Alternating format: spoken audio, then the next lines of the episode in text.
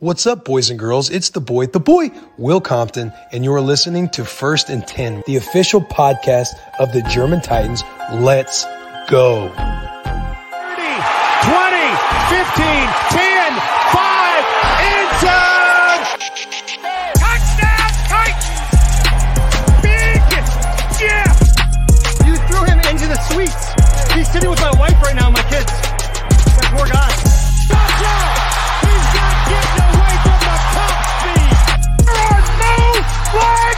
On the field! It's a miracle! Tennessee has pulled a miracle!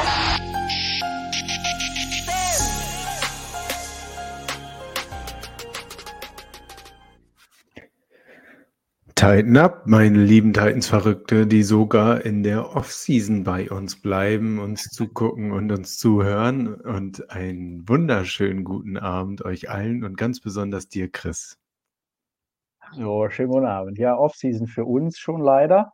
Ähm, für einige glückliche Playoff-Teams ähm, noch nicht, außer auch seit gestern Nacht für die Eagles. Bei Eagles Fly vorbei, finde ich großartig. Ähm, ja, wollte ich nicht unerwähnt lassen, ganz kurz, weil irgendwie gehen die mir hart auf den Sack. Und deshalb bin ich ganz froh, dass die raus sind. Und ich habe sowieso keinen Bock auf eine Wiederholung des Super Bowls vom, äh, vom letzten Jahr. Deshalb ähm, wünsche ich mir zwei andere Mannschaften als die Eagles und Chiefs und eins davon ist schon mal eingetreten. Genau, die Eagles haben äh, ordentlich auf die Eier bekommen von den Tampa Bay Buccaneers. Ähm, ja, so wie die äh, Season der Eagles zu Ende gegangen ist, war das fast so ein bisschen zu erwarten, aber nun ja. Ist doch zum Glück einer der Picks, die ich richtig habe im äh, Prediction Game, weil ich dachte, äh, wenn du fünf der letzten sechs Spiele verlierst zum Saisonende und da nur so gut in die Playoffs reinrutscht, weil du irgendwie 10-1 gestartet hast, äh, ja, da ist, ich glaube, das macht auch mental was mit dir tatsächlich. Wenn du irgendwie verlierst fünf der letzten sechs, bevor es in die Playoffs geht. Jalen Hurts verletzt, AJ Brown verletzt, Ja. die Defense kommt nicht ganz wieder in Tritt, ja.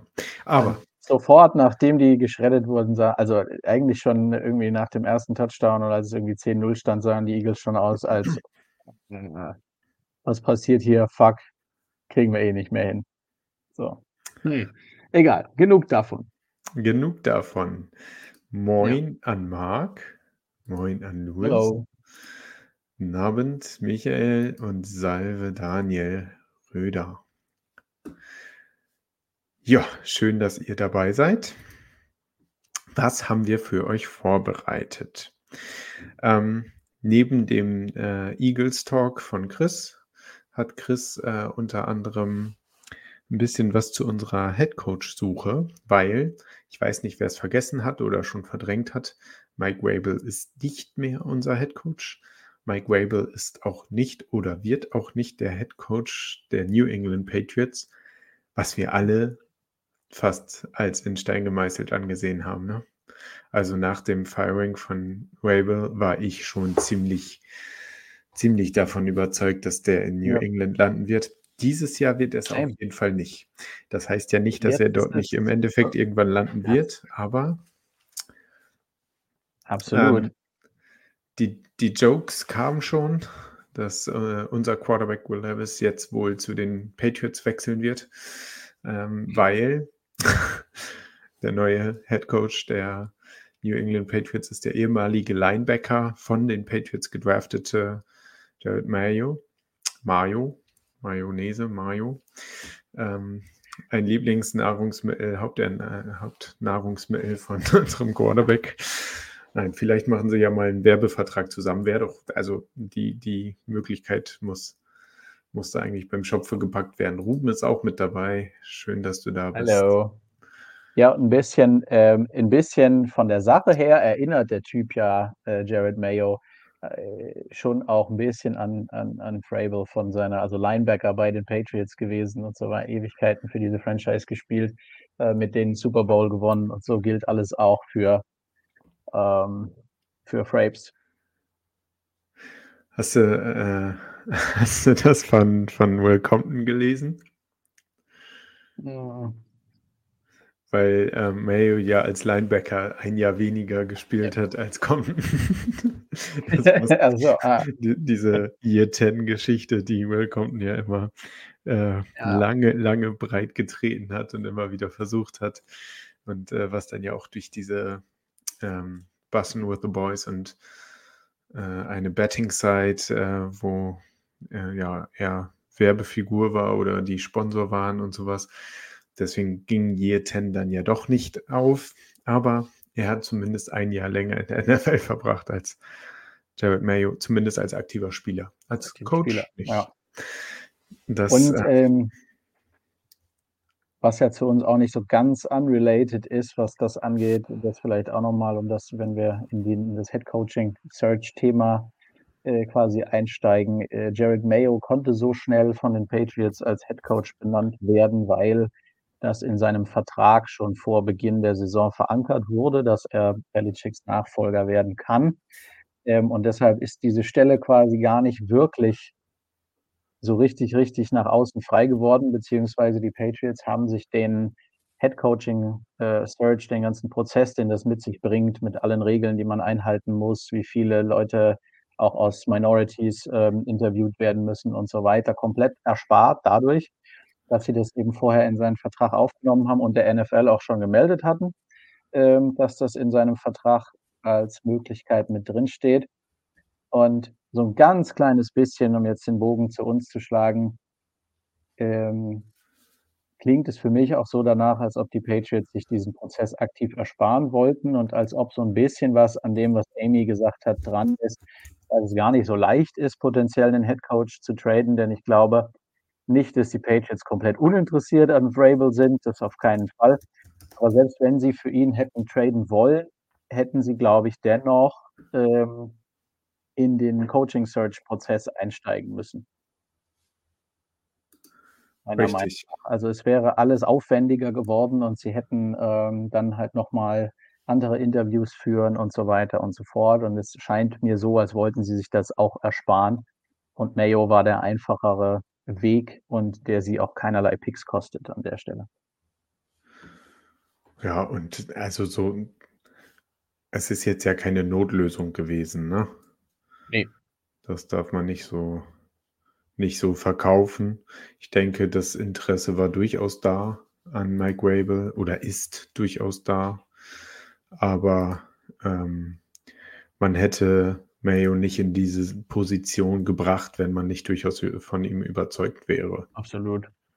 Und, ähm, was ich spannend finde an der Stelle, was die Pats angeht, ob die sich jetzt auf die GM-Suche begeben, weil, äh, Wahrscheinlich. ähm, sie ja quasi vorher mit Belichick quasi so, äh, Head Coach und GM in Personeneinheit hatten. Und ich glaube nicht, dass man Jerod Mayo direkt Full Roster Control gibt oder so was. Also, ich glaube, da wird eher, ähm, gesucht und da sind ja sogar im Internet schon Namen wie Jon Robinson aufgetaucht, einfach nur, weil er, äh, Verbindungen zu New England hat natürlich. Aber das ja, es würde mich irgendwie schwer wundern, aber I don't know. Die haben see. doch Aber sogar schon GM wen angefragt, oder nicht? Die haben doch Das weiß ich nicht. Das angefragt. habe ich nicht äh, in die GM in dem GM-Search-Pool bin ich nicht bin ich nicht rein habe ich mich nicht reinbegeben. Wer war das denn von den Lions? Von den Lions? 'N Assistant GM, irgend 'n Assistant GM Ist es Cunningham? Weil ich weiß, der auch bei uns ja im Gespräch war, bevor Ran Carthon kam, der jetzt wieder von Teams angefragt wurde, aber ich weiß nicht, ob er von den Pats angefragt wurde. Ne, weiß ich nicht. Finde ich auch nicht so so schnell. Mhm. Ähm aber egal. Sind ja auch die. Patriots und nicht die Titans und Thomas ist So auch mit aus. da. Howdy, schönen Abend. Das wollen Na, wir nicht unerwähnt lassen. Bislang nur Kommentare mit einem einzigen Wort. Das könnt ihr besser. Auf geht's. Gut, Chris, gib haben uns doch mal ein gesagt. Ja. gib uns doch mal ein Update über die Namen, die bei uns zumindest grade angefragt wurden. Und, ähm, ja, ich weiß nicht, wie viel du schon zu denen sagen kannst, aber ich bin da guter Dinge. Ich gebe dir Probier's. Äh, ich gebe die Bühne. Vielen Dank. Ähm, ich probiere das mal so ein bisschen zusammenzufassen. Martin hat es äh, gesagt. Äh, für alle, die es noch nicht mitgekriegt haben, wir haben keinen Head Coach mehr aktuell. Mike Vrabel wurde letzten Dienstag gefeuert. Ähm, und warum ich das nochmal sage, ist, weil zeitgleich oder kurz danach, das finde ich auch nicht ganz wichtig, äh, ganz unwichtig, das zu erwähnen, ähm, haben quasi Ran und Amy auch unseren OCs und DCs, also Shane Bowen und Tim Kelly, äh, die Erlaubnis gegeben, sich nach anderen äh, Jobs äh, umzusuchen. Äh, was sie nicht tun müssen, wenn es auf der gleichen äh, Jobebene ist. Also sie müssen nicht freigeben bisher, ähm, dass Shane Bowen zum Beispiel sich nach einem anderen DC-Job umguckt. Ähm, haben sie aber gemacht und der ist auch schon angefragt worden von den Giants oder den äh, Jaguars ähm, bisher. Äh, das nur so da als, äh, als Side-Information, weil Teams müssen quasi zustimmen, wenn äh, Coaches von ihnen sich auf Stellen gleichen Ranges bewerben, sozusagen, äh, oder dafür angefragt werden, müssen sie zustimmen. Äh, und das haben sie getan, was halt sehr, sehr dafür spricht, was wir uns auch schon alle gedacht haben, obwohl sie noch nicht offiziell gefeuert wurden, dass ein neuer Head Coach, wenn wir ihn denn dann haben, die auch austauschen wird und seinen eigenen DC und seinen eigenen OC und so weiter ähm, mitbringen wird. Also offiziell gefeuert sind die noch nicht, aber sie haben offiziell die Erlaubnis bekommen, sich nach anderen Arbeitgebern umzusehen und das spricht ja schon äh, Bände sozusagen. Ja. Ähm, bei uns ist dann so, dass es ähm, innerhalb von weniger Tage hat es nach dem Firing von Frable angefangen, dass wir Interviewanfragen rausgehauen haben ähm, an äh, andere Teams, sie für äh, von denen Coaches ähm, für unsere Headcoach-Stelle zu interviewen. Ähm, da ist es so, dass die Teams diese Anfragen nicht blockieren dürfen, weil es um quasi eine Beförderung geht. Also wenn man einen OC oder einen DC anfragt, äh, Head Coach zu werden, dass er dafür vorsprechen soll, dann dürfen die Teams es nicht blockieren, weil er die Möglichkeit hat, sich im Rang zu verbessern sozusagen, also aufzusteigen. Äh, natürlich könnten die angefragten Kandidaten aber selbst ablehnen. So. Ähm, und jetzt zu ein paar Kandidaten, die wir angefragt haben. Stand heute sind es insgesamt zehn. Ähm, und zwar ist es der Offensive Coordinator der Cincinnati Bengals, Brian Callahan, der Offensive Coordinator der Detroit Lions, Ben, ben Johnson, der Defensive Coordinator der Lions, Aaron Glenn, der Interim Head Coach der Las Vegas Raiders, Antonio Pierce, der DC der Cowboys, Dan Quinn, der Offensive Coordinator the Giants, Mike Kafka, Defensive Coordinator the Ravens, Mike McDonald, Offensive Coordinator der Texans, Bobby Slowick und Offensive Coordinator der Eagles, Brian Johnson. Und seit gestern, glaube ich, äh, kam auch offiziell die Anfrage für den Offensive Coordinator der Panthers, Thomas Brown. Äh, das sind insgesamt zehn Anfragen ähm, bisher. Und es gibt Gerüchte, dass wir auch interessiert wären an dem Offensive Coordinator der Dolphins, Frank Smith. Das habe ich aber nur als Rumor gelesen. Wunschdenken von Max. Ja, also ich habe es als Rumor auch auf Twitter gelesen, aber es gibt noch keine offizielle Anfrage. Ich habe aber gleichzeitig auch gelesen, dass es theoretisch natürlich sein kann, äh, dass nicht jede Anfrage direkt öffentlich wird. Und es ist jetzt auch nicht so, als ob wir dann keine anderen Kandidaten mehr einladen könnten oder vielleicht auch schon interviewen, von, dem man, von denen man öffentlich nichts mitkriegt. Das kann schon auch sein. Ähm, was auch in die ganze Rumor-Section fällt, ist, dass wohl äh, Bill Belichick als auch ähm, John Harbour nicht auf unserer Liste stehen, dass die keinen Interview-Request bekommen werden, weil wir wohl an denen nicht interessiert sein. So. Und ähm, ist ein relativ, am Anfang war es ein bisschen, da ging Twitter ja auch ein bisschen steil, deswegen, dass es äh, nach in den ersten 48 Stunden so wirkte, als ob wir sogar leicht mehr Defensive Coordinator interviewen würden als Offensive Coordinator von anderen Teams. Mittlerweile ist es äh, ja nicht nur ausgeglichen, sondern schon eher äh, mehrheitlich Offensive Coordinator von anderen Teams, die wir äh, die wir angefragt haben. Ähm, und zum Stand des ganzen Prozesses rund um diese Namen habe ich mich mal heute ein bisschen eingelesen in die, ähm, in die Regeln, die man einhalten muss. Das war mir nämlich so auch nicht ganz klar. Virtuelle Interviews mit Teams, die in der Divisional Round spielen und in der Wildcard frei haben, müssen noch vor dem Ende der Wildcard-Runde interviewt werden, weil sie ja nach der Wildcard-Runde sozusagen in die Vorbereitung für ihr eigenes Spiel gehen. Also zum Beispiel den Ravens-Coordinator musste, der musste jetzt schon vor dem Wochenende interviewt werden. Ähm, Coaches von Teams, die nicht mehr in den Playoffs sind, ist wurscht. Die kann man interviewen, wie man möchte. Ähm, und für die Teams, die jetzt in der Wildcard gespielt haben, wenn sie denn ausgeschieden sind, ist auch da dann Fair Game, kann man einfach die Leute interviewen. Wenn sie noch weiter drin sind, muss man drei Tage warten nach dem Spiel. Und dann muss das Interview aber trotzdem vor dem Divisional Game stattfinden. Wenn sie dann immer noch weiter in den Playoffs sind, dann ist es nämlich quasi gesperrt, sie zu interviewen, bis sie entweder ausgeschieden sind oder bis der Super Bowl vorbei ist. So ist, die, so ist die Abfolge. Hat dazu geführt, dass wir ein paar Namen schon interviewt haben und ein paar jetzt die äh, sehr, sehr bald interviewen werden, weil es noch vor der Divisional Round passieren wird. Ähm, wen wir bis jetzt interviewt haben, ist äh, Callahan von den Bengals, der Offensive Coordinator, Antonio Pierce, der Interims Head Coach von den Raiders, äh, Mike Kafka, der Offensive Coordinator der Giants, äh, die alle ähnlich in den Playoffs gewesen. Das heißt, es war auf jeden Fall eh möglich, die zu interviewen. Und was wir auch noch vor dem Wildcard-Wochenende oder am Wildcard-Wochenende durchgezogen haben, ähm, ist das Interview mit äh, Mike McDonald, dem Defensive Coordinator der Ravens.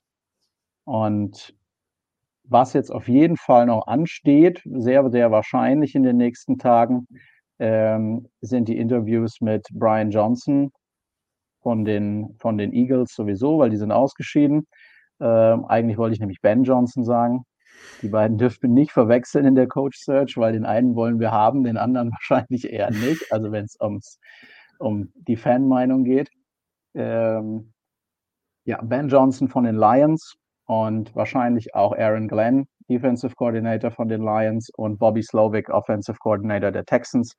Äh, sehr, sehr wahrscheinlich, dass wir die in den nächsten 48 Stunden ähm, oder 72 Stunden interviewen. Und dann sind die drei Tage nach dem Wildcard-Game rum und, die, äh, und das Divisional-Wochenende äh, ist noch nicht da. Äh, das heißt, das wird jetzt ähm, auf uns zukommen.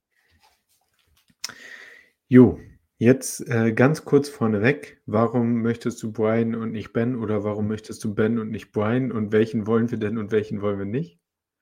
Genau. Also generell ist, glaube ich. Ähm, nee, ganz ähm, kurz, prägnante Antwort nur.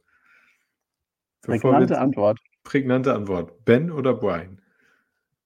Äh, ben auf jeden Fall. Ben äh, ist der von den? Ben von den Lions. Und warum nicht den Offensive Coordinator von den Eagles? Ich möchte, ja, weil ich, also meine persönliche Antwort, kurz und prägnant, ich möchte von den Eagles gar nichts mehr. Ich bin ja, okay, das wollte ich nur hören. Ich möchte mit denen keinerlei äh, Trade-Beziehungen oder irgendwelche Beziehungen äh, irgendeiner Art haben. Plus, äh, ich möchte gerne Ben Johnson von den Lions, also zumindest wäre das einer meiner favorisierten Kandidaten oder ein Kandidat, auf den wir ein Auge werfen sollten, ähm, der ja. weit oben auf der Liste stehen sollte, weil er alles, finde ich, äh, aus Jared Goff rausgeholt hat, die Jahre, die er jetzt da war. Ähm, und glaube ich, durchaus einen Anteil hat, dass die Lions Offense so gut funktioniert, wie sie jetzt die letzten zwei Jahre und besonders diese Saison funktioniert hat. Ähm, das zum einen. Ich finde, ähnliches gilt für einen Brian Callahan von den Bengals, der, finde ich, auch einen sehr, sehr guten Job gemacht hat ähm, für äh, Joe Burrow. Aber auch als Joe Burrow jetzt verletzt war, die äh, trotzdem die Bengals noch zu einem Winning Record äh, mitbekommen hat äh, und auch mit dem Quarterback, der für Burrow übernehmen musste. Ich komme gerade nicht auf den Jake Namen. Browning. Jake Browning. Äh, Jake Browning, finde ich, als, äh, als OC einen guten Job gemacht hat. Auf wen ja. wir natürlich auch Bock haben, zwei Namen hätte ich noch herauszustellen, aber Martin schüttelt den Kopf. Du musst auch mal Luft holen, Chris. Ach so. Du musst einfach Ja, auch mal. Luft holen, weil ich habe ja gerade noch darum gebeten, dass die ganzen äh, Zuschauer und Zuhörer hier nicht nur ein Ah. Wort Antworten geben. Und das tun die auch ganz fleißig. Aber äh, Aber ich ich lass möchte, dich ich möchte, ich möchte, Ja. ich möchte dich ja auch mal mit äh, dem Futter von außen äh, versorgen, sodass du darauf reagieren kannst. Ähm, ich eine gute Idee. wir könnten das ganz kurz zusammenfassen. Thomas ist eindeutig für äh, Slovic von den Texans. Das hat er gleich mehrfach angesprochen. Und da das auch dem Ruben aufgefallen ist, nee, da hat Ruben gefragt, äh, wie findest du eigentlich Slovic äh, an Thomas? Ähm, da hat er geschrieben, geht so. Aber ich glaube, das war gelogen. Also der letzte Satz war zumindest gelogen.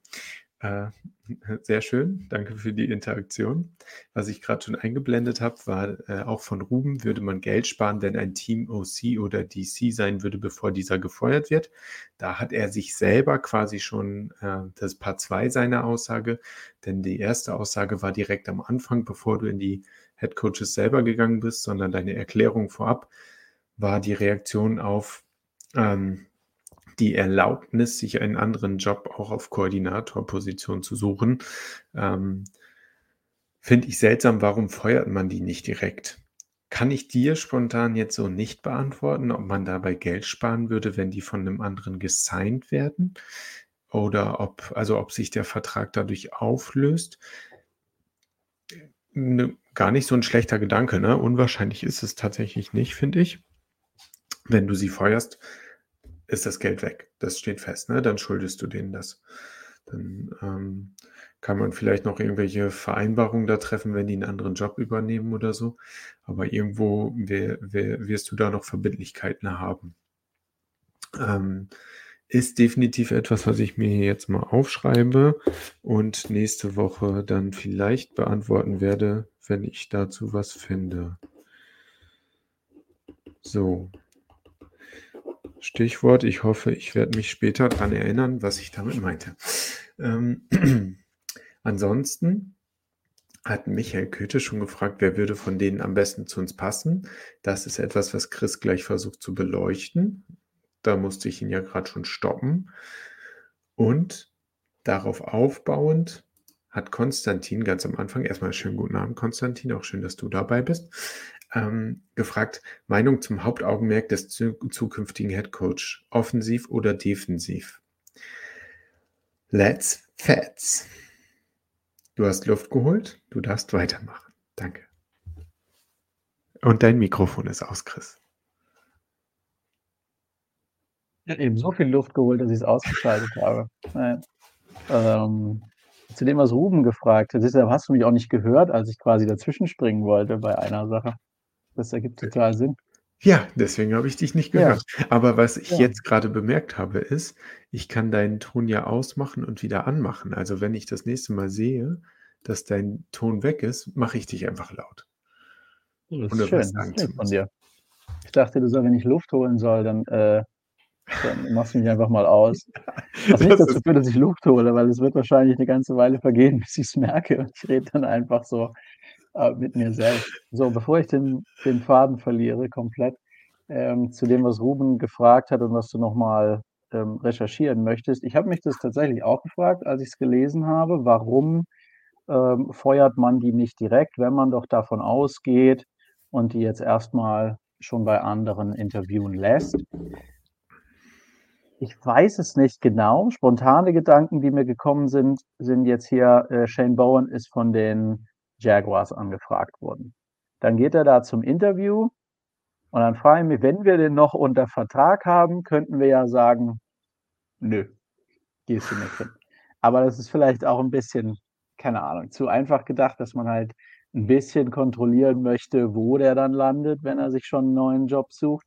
Theoretisch hast du natürlich immer noch die Möglichkeit, auch wenn ich es für super unwahrscheinlich halte, dass ein neuer OC reinkommt und sagt, na hier, Coach 1 behalte ich, Coach 2 schmeiße ich, schmeiß ich raus oder so. Könnte sein. Ist dann halt auch einfacher, wenn du sie noch nicht gefeuert hast, sondern erst dann, wenn der neue Head Coach da ist. Und ein bisschen Outside-Gedanke.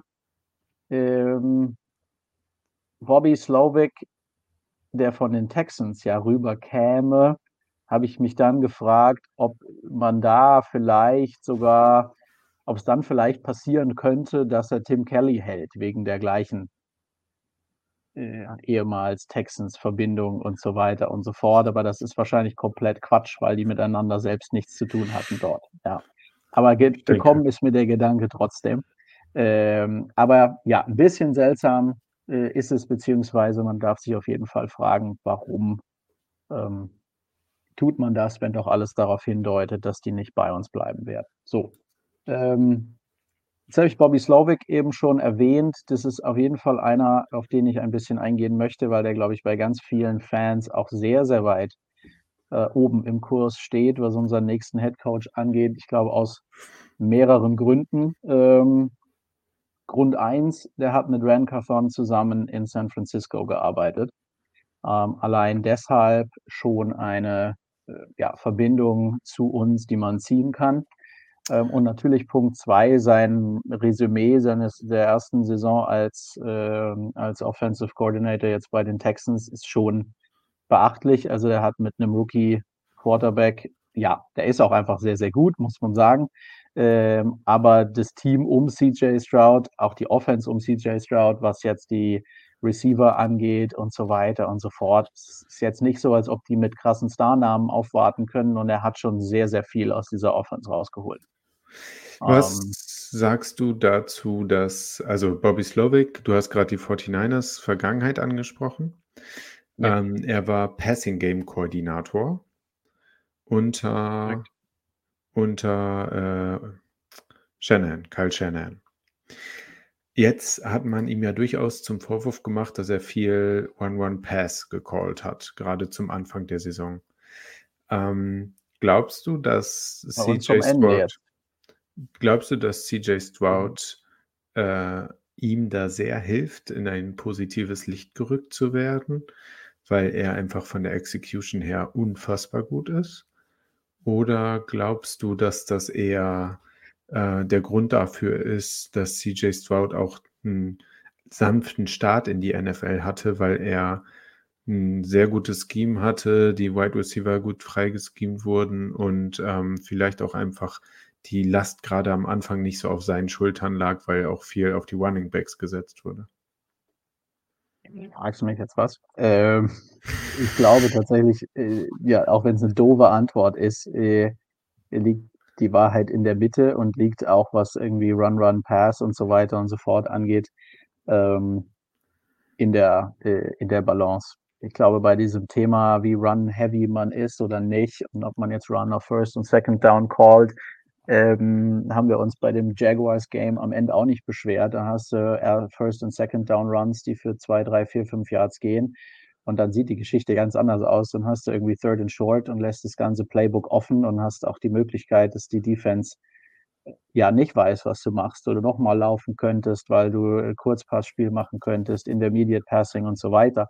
Wenn dein First Down Run immer nur für minus zwei geht oder für ein Yard, weil du keine O-Line hast, wie bei uns, dann bist du halt im Third Down in einer Must-Pass-Situation und es sieht komplett anders aus und man kann zu viele Sachen auch nicht mehr callen.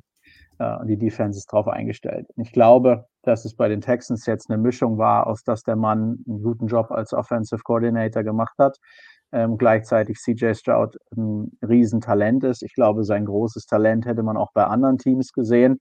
Ich glaube aber, es gäbe auch Teams mit einem schlechteren OC, wo er schlechter ausgesehen hätte. Also jetzt, wo man natürlich immer noch Flashes sieht, dass der Junge richtig, richtig gut werden kann. Ähm, auch schon als Rookie, aber jetzt nicht unbedingt den Erfolg hat, dass man direkt sogar äh, die Playoffs schafft äh, und die Division gewinnt und halt irgendwie mit einem Winning Record aus der Season geht. Ich glaube, es hätte sich auch niemand über das Talent von CJ Stroud beschwert, wenn die 7 und 10 gegangen wären irgendwie. Ähm, und ich glaube, es ist eine Mischung aus dem, aus dem Coordinator und aus ihm und gleichzeitig ehrlicherweise auch aus der, äh, aus der O-Line, äh, die die haben. Also die Texans O-Line, das hilft sowohl Stroud als auch dem Run-Game insgesamt. Äh, führt halt dazu, dass wenn du Runs auf First und Second Down callst, dass die halt für drei, vier, fünf Yards gehen und nicht für eins oder für minus zwei. Was ganz interessant ist, Bobby Slovic war ja Defensive Assistant als Defensive Assistant Coach. Hm? Was willst du sagen? Gutes Stichwort für die, für die, gutes Stichwort für die Frage von äh, Konstantin, was äh, das generelle Mindset angeht. Ja, da kannst du deinen Take gleich gerne nochmal zu sagen. Ja. Äh, rauspacken, den du vor kurzem bei WhatsApp schon gegeben hast. Ich glaube sogar in der großen Gruppe. Aber ähm, Fun Fact: Bobby Slowick war Defensive Assistant 2013 bei den Redskins, äh, Redskins damals noch unter dem Namen Redskins, heute Commanders, zusammen mit Matt LaFleur, Sean McVay, Kyle Shanahan, Mike McDaniel.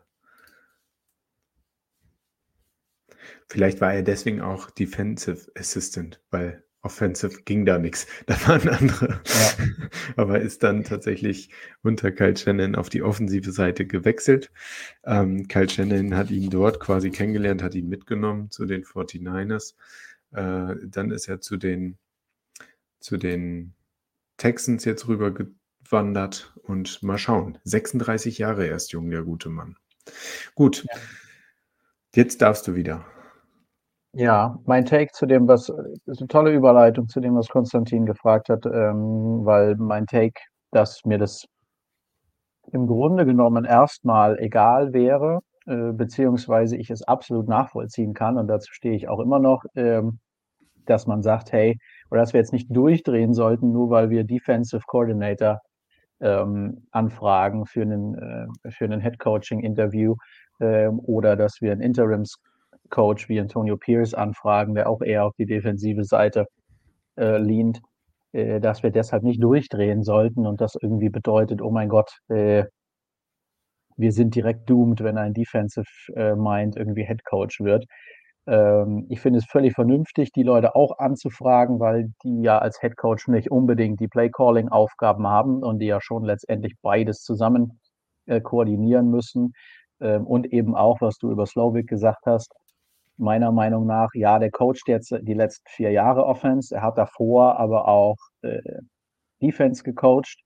Und die müssen ja beide Seiten des Balles kennen. Und meiner Meinung nach ist es auch so, wenn du ein Top-DC bist, dann musst du auch Offense sehr, sehr gut kennen, um irgendwie Plays antizipieren zu können und so weiter und die richtige Defense für eine Offense äh, aufzustellen, beziehungsweise zu wissen, mit welcher Offense könnte man mein Defensive Scheme schlagen und so weiter und so fort. Das heißt, ich glaube, einfach nur zu sagen, boah, der ist jetzt OC und der ist jetzt DC, das ist viel zu kurz und oberflächlich gedacht. Es geht beim Head Coach darum, dass der die Leute führen kann, ähm, dass er People Skills hat, vor allem auch. Ähm, kann auch ein Genie als Playcaller sein, das muss man auch bedenken und halt irgendwie menschlich die Spieler nicht erreichen können oder motivieren können. Äh, das ist ja was, was Rabel komplett konnte. Also haben, ihn, haben ja auch immer gesagt, hey, als Playcaller möchten wir nicht unbedingt haben, aber ähm, er ist halt jemand, der das Team motivieren und zusammenhalten und vorbereiten kann insgesamt und halt die Fäden ja, zusammenführen kann. So deshalb prinzipiell erstmal egal, ob da DC oder OC davor steht, vor dem Namen, den wir jetzt zum Interview holen, äh, was das Mindset angeht ein Argument, das dann auch in der Gruppe kam und das ich deshalb auch nochmal bringen möchte, das verstehe ich nämlich. Äh, das verstehe ich noch mehr, seitdem ich auf Twitter was, das Gedankenspiel gelesen habe. Was ist, wenn wir damals uns für Matt LeFleur entschieden hätten, ähm, in unserer letzten Headcoach-Suche statt für Mike Brable? Ähm, ja, hätte, hätte, kann man lange drüber nachdenken. Den Punkt, den ich daran aber sehe, ist, wenn wir jetzt einen ehemaligen Defensive Coordinator oder einen defensive-minded ähm, Head Coach generell engagieren, dann holt er sich zum Play Calling einen Offensive Coordinator. Und wir hoffen, er holt sich einen extrem guten Offensive Coordinator. Problem daran ist äh, die Konstanz, denn dieser sehr geniale Offensive Coordinator wird wahrscheinlich bald wieder weg sein. ähm, und wir müssen ihn wieder austauschen. So. Und das ist ja etwas, wo man sagen muss, hätten wir uns damals für LeFleur entschieden, es ist ja genau das passiert. Äh, wir haben LeFleur auch zum Interview als Head Coach da gehabt. Wir hatten Vrabel zum Interview da.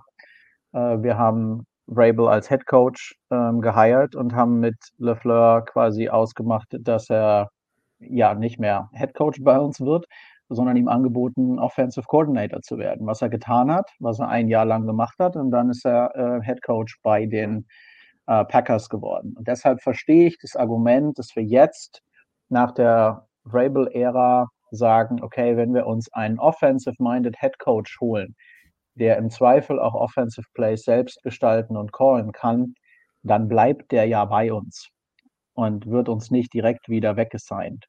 So. Und deshalb hat die Offense potenziell mehr Konstanz. Verstehe ich komplett.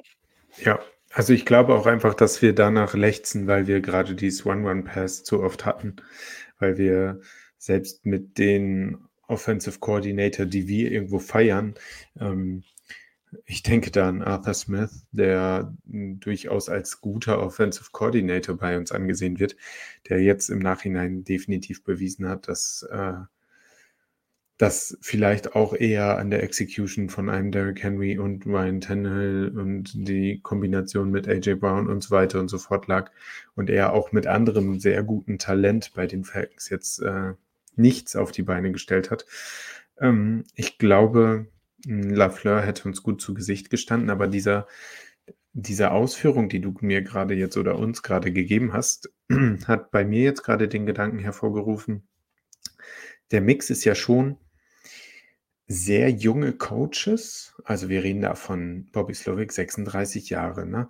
Ben Johnson, 15 Jahre Coaching-Erfahrung mit gerade mal 39 Jahren. Ne? Das, das ist. Äh, Ryan das Callahan ja, auch noch unter 40. Also ich glaube, ich glaube, der älteste auf der Liste ist Dan Quinn.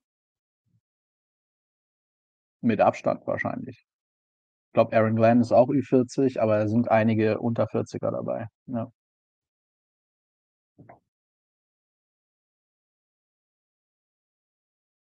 Stumm. Du bist stumm, Martin. Mikrofon ist gerade ausgegangen. Ich musste kurz wieder Ja, ja. Ähm, Brian Callahan war der mit den 15 Jahren Coaching-Erfahrung, glaube ich. Ne? Das, ich schmeiß die Namen jetzt schon durcheinander. Aber wir haben jetzt einen Mix zwischen den jungen Coaches, gerade auch auf der offensiven Seite, aber auch wie ein Mike McDonald äh, als Defensive Coordinator, ne? Auch 36 war er, ne? Ähm, ja. Und dann da, also da hast du so diese Lafleurs im Endeffekt. Zumindest die, wir wünschen uns, dass sie werden wie Lafleur. Zumindest wenn wir ihn als Headcoach sein. Wünschen wir uns, dass sie werden wie Sean McVay. Absolut. Oder Lafleur. Mike McDaniel. Mike McDaniel, genau. Und ähm, auf der anderen Seite hast du jetzt so einen Pierce, der bei den Raiders ein bisschen überraschend die äh, Head-Coaching-Position als Interimscoach bekommen hat. Äh, ja, mit 45 Jahren jetzt beim besten Willen kein älterer Coach, ne?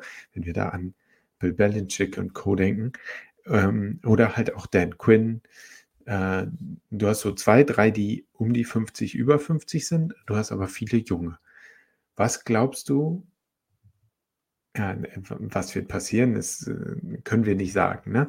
Aber was würde dich persönlich gerade einfach von der initialen Reaktion glücklicher, glücklicher aussehen lassen, darstellen lassen?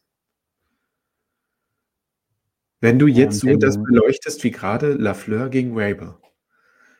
Ja, äh, dass wir diesen Weg probieren. Ähm, und dass wir einen, also mein, mein ganz, ganz persönlicher Favorit ist Ben Johnson von den Lions aktuell.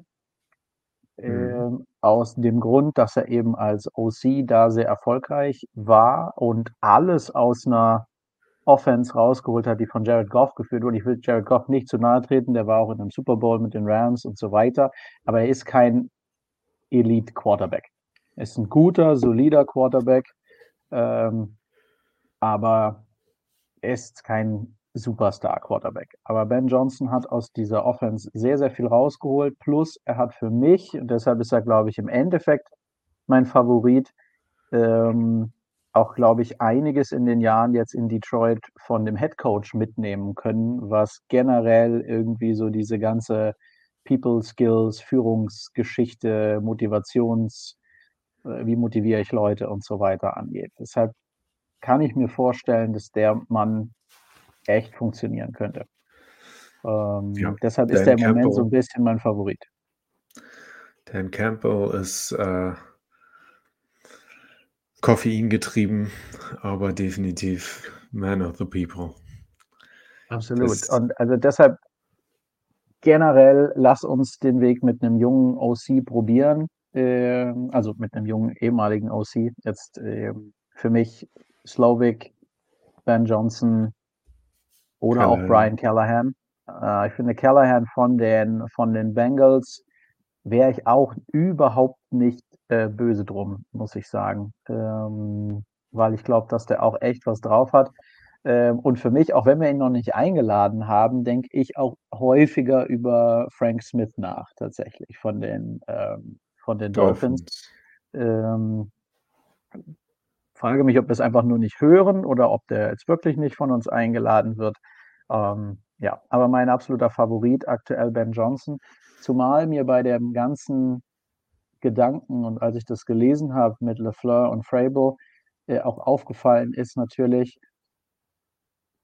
es sind jetzt aktuell, nachdem die Patriots äh, Mayo zum Head Coach gemacht haben, kurze Zeit waren acht äh, Stellen offen, es sind jetzt mit uns sieben Head Coaching Stellen offen. Allein wir haben jetzt zehn Leute offiziell angefragt ähm, für Interviews. Andere Teams haben auch noch andere Coaches zum Teil angefragt. Manche sind dann, werden mit Harbour in Verbindung gebracht, andere mit Belichick und so weiter.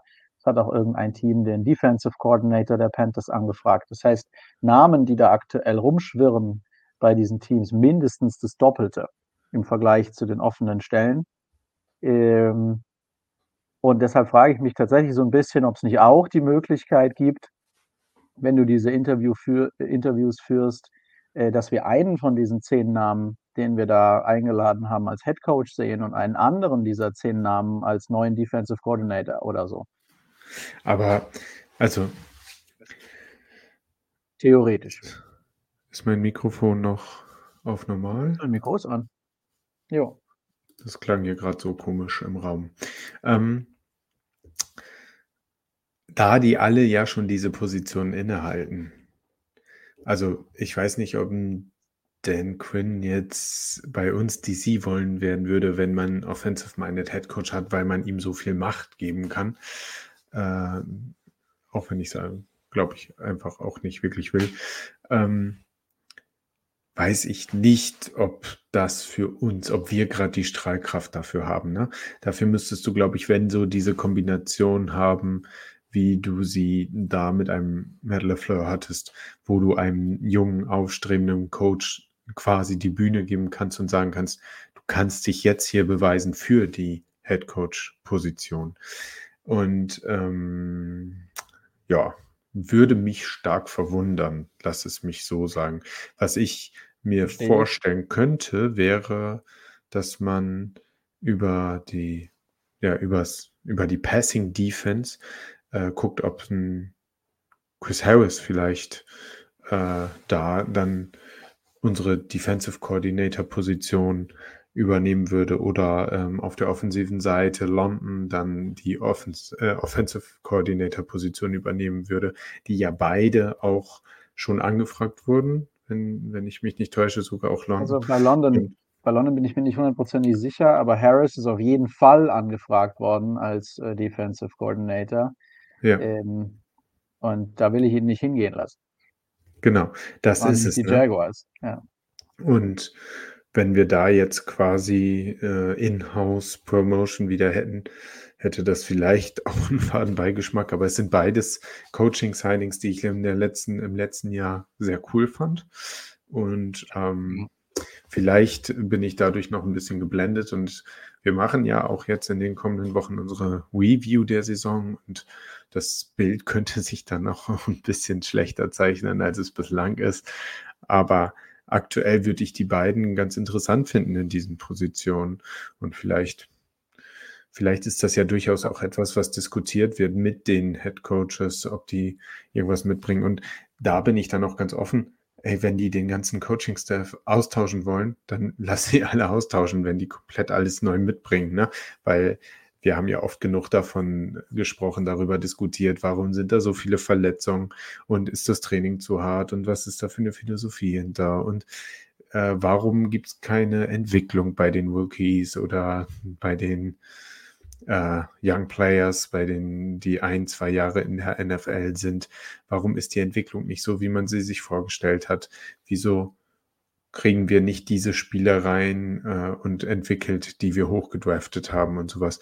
Also wenn da einmal Clean House, ja gut, wegen mir, ne? dann lassen ja. Slovak oder Callahan oder wen auch immer alles mitbringen, was er hat, über irgendwelche Connections und dann einfach quasi neu justieren und neu ausrichten. Also ich glaube, meine, ja, meine Top drei sind Ben Johnson, Brian Callahan und äh, Slovic tatsächlich und Frank Smith wäre wahrscheinlich so Top 4. Antonio Pierce konnte ich komplett nachvollziehen, dass wir ihn angefragt haben, weil der wirkt so, als ob er, wie gesagt, halt ein Team echt gut führen könnte. Aber ja, wenn ich es zu entscheiden hätte, würde ich letztendlich jetzt auch mit dem jungen ähm, OC gehen. Ähm, was du gerade zu komplett Clean House gesagt hast, ja, kann man machen, aber nur noch, wie gesagt, es werden halt nicht alle von den Namen, die jetzt kursieren, tatsächlich irgendwo Head Coaching Jobs bekommen. Deshalb glaube ich schon, dass der ein oder andere auf dem Level wieder setteln, also das heißt setteln, aber sich nochmal mindestens ein Jahr beweisen muss auf dem Level, ähm, auf dem er jetzt schon war. Ein Eric Bienemy, ich will den Namen eigentlich gar nicht, eh, weil der ist jetzt schon so oft durchgeschleift worden durch den Head Coaching Hiring Process. Ähm, und dann ist auch, ist auch wieder OC bei den äh, Commanders geworden, also auf der Ebene geblieben und von seinem ehemaligen Team weggegangen, äh, um sich da als Playcaller äh, zu beweisen. Aber ja, theoretisch möglich ähm, wäre es. Vom ähm, gleichen Team ist übrigens Mike Kafka weggegangen. Den hast du noch gar nicht so wirklich angesprochen. Richtig. Ist es der Giants Blues? Ja, ja, so ein bisschen. Ähm, es ist der Giants Blues und damit tritt man ihm wahrscheinlich äh, zu nahe. Äh, ich weiß aber auch nicht sehr, sehr viel über ihn. Ich habe versucht, äh, mal was zu den, äh, und zu Kafka habe ich tatsächlich noch nicht viel ähm, rausgesucht, um ehrlich zu sein. Ich habe das Gleiche versucht zu vermeiden bei dem letzten Namen, der jetzt aufgetaucht ist, äh, mit Thomas Brown von den, von den Panthers. Ähm, und bin da auf was extrem Interessantes gestoßen, weil ich dachte, warum zur Hölle wollen wir den OC der Panthers? Und ich glaube, das denken viele, weil Panthers Offense nicht vorhanden. Ich kann verstehen, dass der DC der Panthers angefragt wurde von anderen Teams als Head Coach, weil die Panthers Defense geile Leistung diese Saison zum Teil, also kann man eigentlich an sich nichts gegen sagen. Panthers Offense, Grütze. So, jetzt ist es aber eine unglaublich undankbare Situation, weil da auch Ownership, General Manager, ähm, alles kaputt war sozusagen. Ähm, und ähm, weil sie den Head Coach mit Season gefeuert haben und so weiter und so fort. Und deshalb habe ich einen super interessanten kurzen Artikel ähm, zu Thomas Brown gefunden und bin mit dem bin zu dem Schluss gekommen, dass eher theoretisch einer der Namen sein könnte, die nochmal eine OC-Stelle woanders bekommen, um sich nochmal zu probieren, wenn sie nicht direkt Head Coach werden. Mhm. Ich will ihn aber auch nicht direkt äh, abwehren, sozusagen, als Kandidat bei uns, ähm, weil, und das fand ich total interessant, hier kommt die Connection, warum wir den Mann eventuell angefragt haben. Der war seit 2020 bei den Rams äh, unter Sean McVay und war dort zunächst mal Running Back Coach in 2020 und war dann 21, 22 Assistant Head Coach unter Sean McVay ähm, und gleichzeitig Tight End Coach in der letzten Season, mit den, die er bei den Rams verbracht hat. Assistant äh, Head Coach und Tight Ends Coach. Äh, und zu der Zeit, in seinem letzten Jahr in LA, war der Offensive Coordinator, mit dem er da zusammengearbeitet hat, äh, Liam Cohen, äh, zu dem ich gelesen habe, dass dieser gute Mann Will Levis gecoacht hat in Kentucky 2021. Ähm, und Thomas Brown und Liam Cohn daher gar, gar nicht so eine unähnliche äh, Offense ähm, spielen lassen.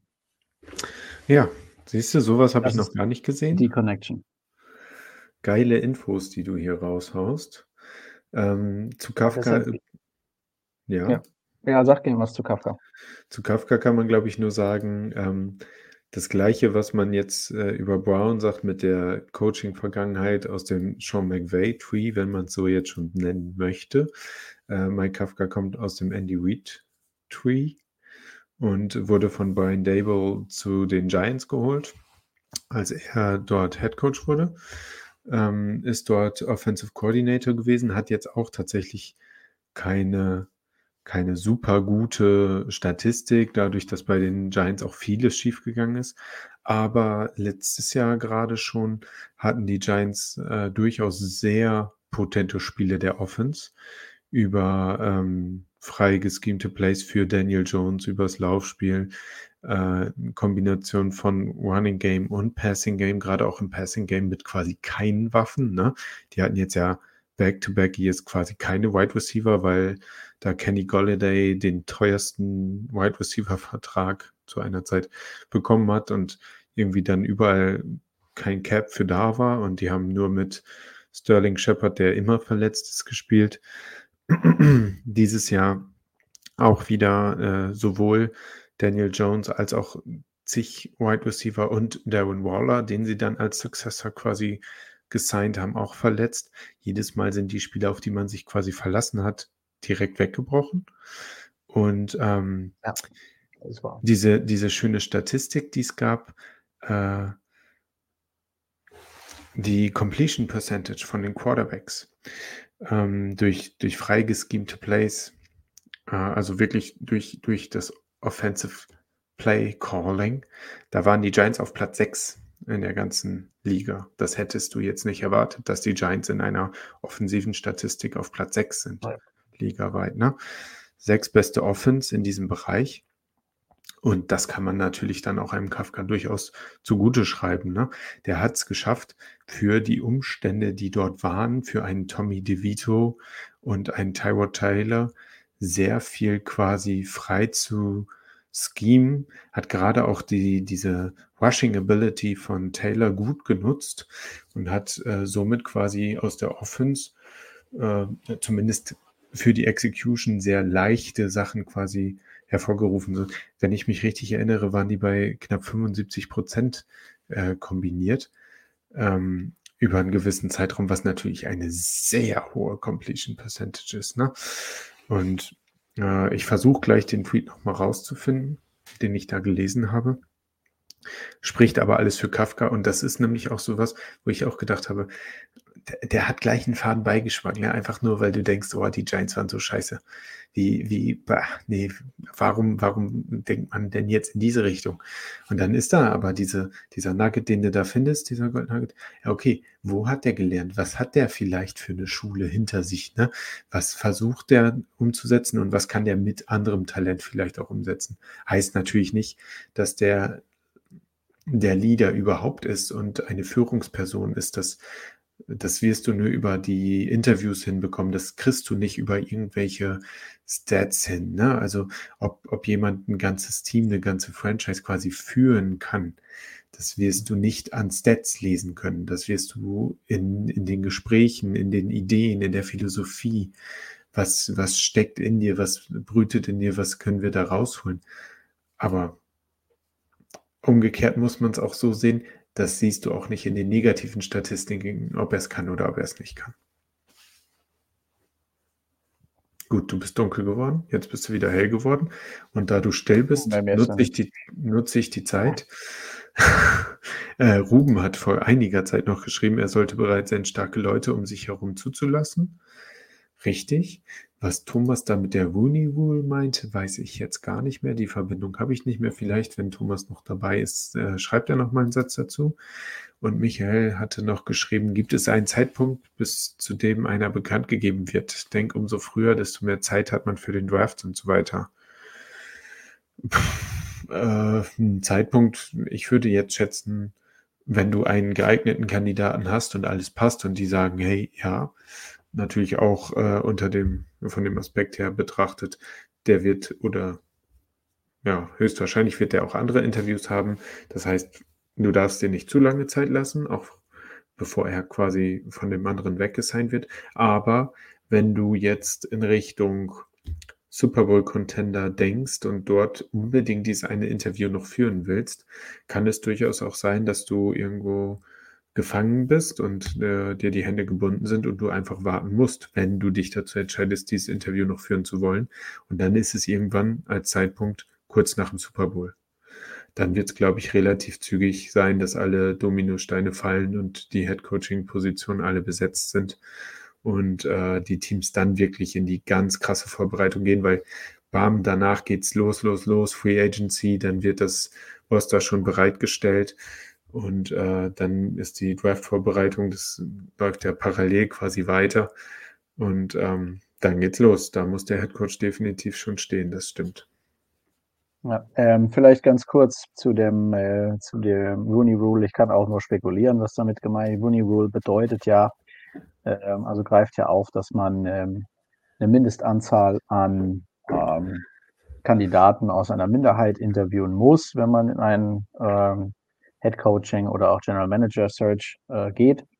Und ich weiß nicht, ob das vielleicht aufkam jetzt, weil ich es auch bei, auf Twitter gelesen habe, ähm, äh, als ich über den Panthers Offensive Coordinator gesprochen habe mit äh, Thomas Brown, weil der jetzt erst gestern angefragt wurde. Äh, falls es darum geht, als wir den angefragt haben, hatten wir unsere Rooney Rule äh, schon, also schon mehrfach erfüllt und äh, so ein bisschen glaube ich auch, dass, also klar, man muss die Regel erfüllen und deshalb kann man sich auch immer wieder darüber streiten und deshalb kommt ja auch immer wieder auf, hey, hat man jetzt Kandidat XY vielleicht nur deshalb irgendwie eingeladen? Aber wir haben so viele ähm, in dem Feld an, äh, an Anfragen jetzt drin. Wir haben einen äh, Antonio Pierce, einen Aaron Glenn, damit ist es schon erfüllt. Wir haben einen, äh, wir haben Thomas Brown, ähm, wir haben, den vergesse ich jetzt, äh, Brian Johnson von den Eagles. Ich will ihn nicht haben, den OC, aber trotzdem, ähm, ich glaube, das glaube ich tatsächlich nicht. Und ich glaube auch ehrlicherweise, dass Klar, auch wir müssen diese Regel erfüllen, aber ich würde jetzt mal behaupten, dass wir trotzdem auch da versuchen, Kandidaten einzuladen, die wir interessant finden. Das unterstelle ich unserer Franchise noch ein bisschen mehr aufgrund unserer Ownerin und einem schwarzen General Manager. Ähm, so mache ich einfach an der Stelle. Ähm, aber zum Beispiel, ich glaube jetzt der letzte, die letzte Einladung von eben äh, Thomas Brown von den Panthers hatte nichts mehr mit der Rooney Rule zu tun ähm, in dem Fall. Und wie gesagt, das Nugget, was ich da angesprochen habe, wie es äh, es Martin äh, bezeichnet hat, finde ich einfach total interessant, weil natürlich bei einigen OCs, auch wenn die äh, wenn das Team, für das sie bisher jetzt äh, oder das letzte Jahr jetzt OC waren, nicht so toll aussah, nicht so toll abgeschnitten hat, muss man sich die Gesamtsituation dort, euch an, dort auch anschauen. Und ich glaube, Panthers war eine der schwierigsten Situationen, in die man geworfen ja. werden konnte, irgendwie so als First Year äh, äh, Coordinator tatsächlich. So, ähm, das vielleicht, was man vielleicht noch nicht unerwähnt lassen sollte, auch wenn ich nicht weiß, ob er für uns in irgendeiner Form relevant wäre, aber es gibt natürlich die Gerüchte, dass Mike McCarthy auch als äh, Head Coach Kandidat auf den Markt kommt nach dem Debakel der Cowboys äh, gegen die Packers nicht auszuschließen, dass der Und Mann gefeuert wird. Dazu passt, weil Cowboys Eagles äh, können, können in einem Zuge genannt werden, sag ich mal, auch wenn sie sich äh, selber eher stark hassen und starke Rivalen sind. Aber selbst über Nick Sirianni wird ja das Gleiche gesagt. Ne? Auch dort wird gesagt, ja, der ist jetzt auf dem Hot Seat und ähm, wer weiß, die NFL ist verrückt. Also ja. durchaus möglich, dass Aber, Nick Sirianni auf einmal gefeuert nee. wird und Bill Belichick ja. bei den Eagles landet oder sowas. Ja. Es wird spannend, es wird lustig. Und weißt du, was das Lustigste ist, Chris? Hm. Ich habe drei Topics für diese Sendung aufgeschrieben. Wir haben, Wir haben gemacht. Top 1 durch und sind bei einer Stunde und zwei Minuten gleich. Aber das, äh, das war ja klar. Und ähm, ich denke auch, wir haben immer noch bei weitem nicht alles zu den Head Coaches gesagt. Äh, aber du hast, du hast uns einen wunderbaren kurzen Überblick über alle gegeben. Und ähm, Dementsprechend würde ich sagen, ist das auch gut so. Den Rest, wir haben ja noch viel Offseason vor uns und Kadervorbereitung, Evaluation etc. pp. Dafür haben wir die kommenden Wochen auch noch. Äh, Gibt es noch was, was dir auf der Zunge liegt bezüglich der Headcoach-Suche?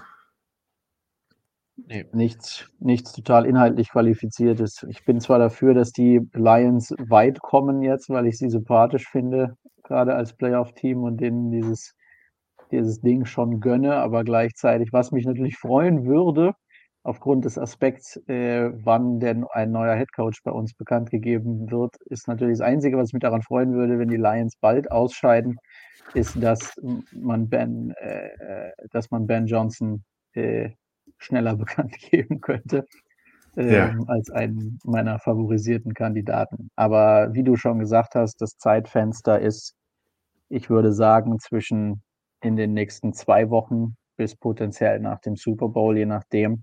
Ähm, ich glaube, das habe ich halt auch nochmal gelesen, wenn die Virtual, die digitalen Interviews durch sind, dann wirst du das Feld etwas runtertrimmen und dann aber wahrscheinlich auch nochmal ein Zweitinterview mit den Kandidaten führen die du da besonders spannend fandest. Und wie gesagt, Bobby Slovic und Ben Johnson stehen sehr weit oben in der Fangunst und Hoffnung und die werden jetzt in den nächsten zwei Tagen interviewt werden. Das erste Mal stehen aber beide in der Divisional Round und dann kommt es ein bisschen darauf an, wie schnell man die potenziell ein zweites Mal interviewen könnte, wenn man das denn möchte. Ja, genau. Ähm, weil du Timeline gerade so schön angesprochen hast. Äh, die Timeline ist jetzt natürlich erstmal bis zum Super Bowl. Free Agency beginnt am 13.03. um 16 Uhr Eastern Time. Das heißt sechs Stunden, sechs Stunden, ich glaube sechs Stunden oder sieben Stunden zu unserer Zeit. Es ist immer 22 Uhr bei uns. Ich glaube auch sechs Stunden. Eastern Time müsste sechs Stunden sein. Ja, Ostküste, klar, müsste sechs Stunden sein. Ähm, sodass wir am 13. März in die Free Agency starten um 22 Uhr. Das wird auch für uns spannend. Da können wir gleich mal gucken, ob wir da einen Podcast machen. Das ist ein Mittwoch. Dienstag. Okay. Ja, dann machen wir das doch. Dann machen wir das auf dem Mittwoch an dem, in der Woche. Und was ist der weitere Plan? Der NFL-Draft. NFL-Draft ist vom 25. bis zum 27. April. Das heißt, gute sechs Wochen später.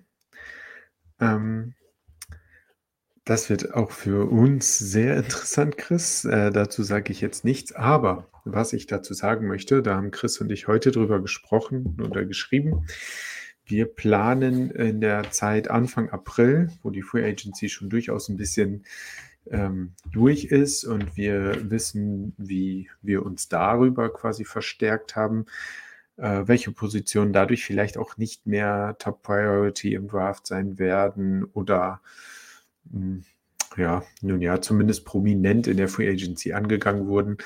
Wenn wir das Ganze dann als Information safe haben, dann wollen wir ein bisschen Spaß haben. Wir machen ja seit Jahren äh, schon unsere Mock Drafts in einer kleineren Gruppe. Auch in der großen Gruppe werden die teilweise geteilt und heiß diskutiert. Und ich höre so gerne Mock Drafts. Und wie die Leute darüber diskutieren und denke immer, es wäre so cool, wenn wir das auch hinbekommen würden. Wir machen das ja auch so untereinander, aber dieses Jahr mit dieser Möglichkeit hier möchte ich es ein bisschen extremer machen und ich stelle mir vor, dass wir hoffentlich acht Leute sein werden. Äh, wir beide mit sechs weiteren Draft-Verrückten und uns die Teams dann so ein bisschen aufteilen äh, oder die 32 Picks zumindest aufteilen. Wie genau werden Chris und ich dann noch ein bisschen besprechen. Die Idee ist heute gereift und äh, wird dann aber noch in den kommenden Wochen ausreifen. Ich denke, wir werden den einen oder anderen ansprechen, ob er mitmachen möchte. Aber ihr dürft euch auch gerne bei uns melden, wenn ihr da Bock drauf habt, wenn ihr Mockdrafts hier und dort mal macht, wenn ihr euch mit den ähm, Spielern ein bisschen befasst. Das sollte schon so sein, weil wir wollen dann natürlich auch ein bisschen drüber diskutieren und äh, initiale Reaktionen haben bei den, bei den Picks. Und ähm, ja, falls ihr, falls ihr da Bock drauf habt, äh, schreibt uns doch mal, falls ihr mitmachen wollt, dass wir da so ein paar Spots besetzen. Und wenn nicht, dann äh, hoffe ich zumindest, dass ihr euch den Spaß mit antut, weil ich werde dann mal so gucken, dass ich, ähm, ich denke, ich werde drinbleiben, wenn, ich, wenn jetzt acht Leute sagen, hey, ich möchte unbedingt mitmachen, dann würde ich nur als Moderator das Ganze quasi machen und würde mir dann jedes Mal so äh, die eine Person, die gerade pickt, prominent hier auf den Bildschirm holen und äh, die anderen nur reagieren lassen und dann äh, das Ganze als Draftpod selber mit darstellen. Ich glaube, wir könnten da sehr viel Spaß dran haben. Das wird eine sehr lange Folge werden. Da müssen wir dann mhm. gucken, dass wir nicht um 21 Uhr anfangen, sondern eher anfangen. Und vielleicht machen wir es dann auch eher zum Wochenende hin. Ich denke, wenn wir da so ein Stammfest haben, dann werden wir mal gucken. Aber schaut euch mal an, Anfang April sollte nicht gerade Ostern sein, aber Anfang April irgendwie. Und dann kriegen wir das hin. Und das wird, glaube ich, sehr lustig. Da können wir uns alle drauf freuen. Und dann, äh, ja. Gut, soweit, soweit müssen wir jetzt noch gar nicht denken, aber ich glaube, als Planungstool wäre es ganz hilfreich, wenn einige sich schon mal melden. Daniel schreibt ja schon mega, das freut mich sehr. Ähm, Jetzt ist die Frage, ob du mitmachen möchtest oder nur zuschauen möchtest. Als so treuer Zuschauer brauche ich dich eigentlich als Zuschauer und äh, dass du mitkommentierst, aber du dürftest auch lieben gerne mitpicken. Ähm, ja, keine Ahnung, wie der Stand so ist, äh, aber Klaas und Max und Florian und äh, Deine Schiffmann, äh, die ganzen Konsorten, vielleicht Konstantin, wenn er Bock drauf hat, äh, ich weiß gar nicht, wer jetzt alles in unserer kleinen WAF-Gruppe ist, ähm, diejenigen, die dort nicht drin sind, jetzt aber zuhören und sich für den Draft sehr interessieren, für die College Prospects interessieren, selber ein bisschen scouten, meldet euch bitte. Es wird ein Fest.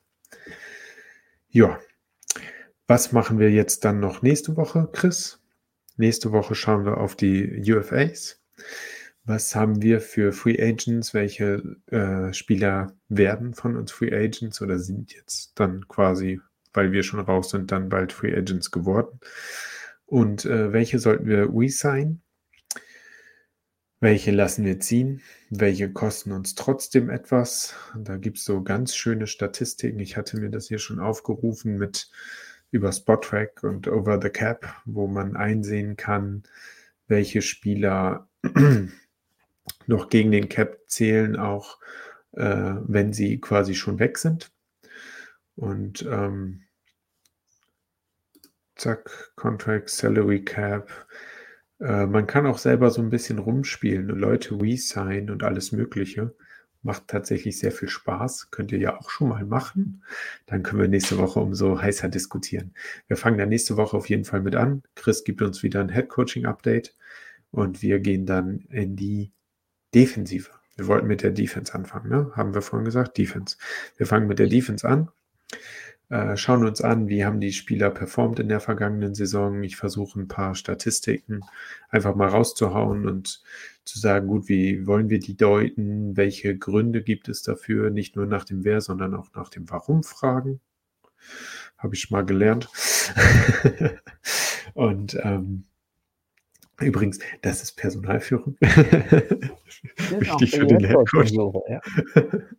Und äh, ja, gut. Und äh, ich hoffe, dass ihr alle dabei bleibt, dass wir euch ein bisschen was Spannendes für die Offseason bieten können, auch wenn wir keine Preview und Review der Spiele haben. Wir machen jetzt Review der Saison und gucken mal, warum Max Harold Landry nicht unbedingt äh, im Team behalten möchte. Chris kriegt Schnappatmung. ja.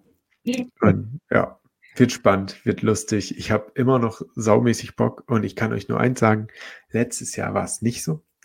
Letztes Jahr war ich froh über die Pause, die wir irgendwann hatten.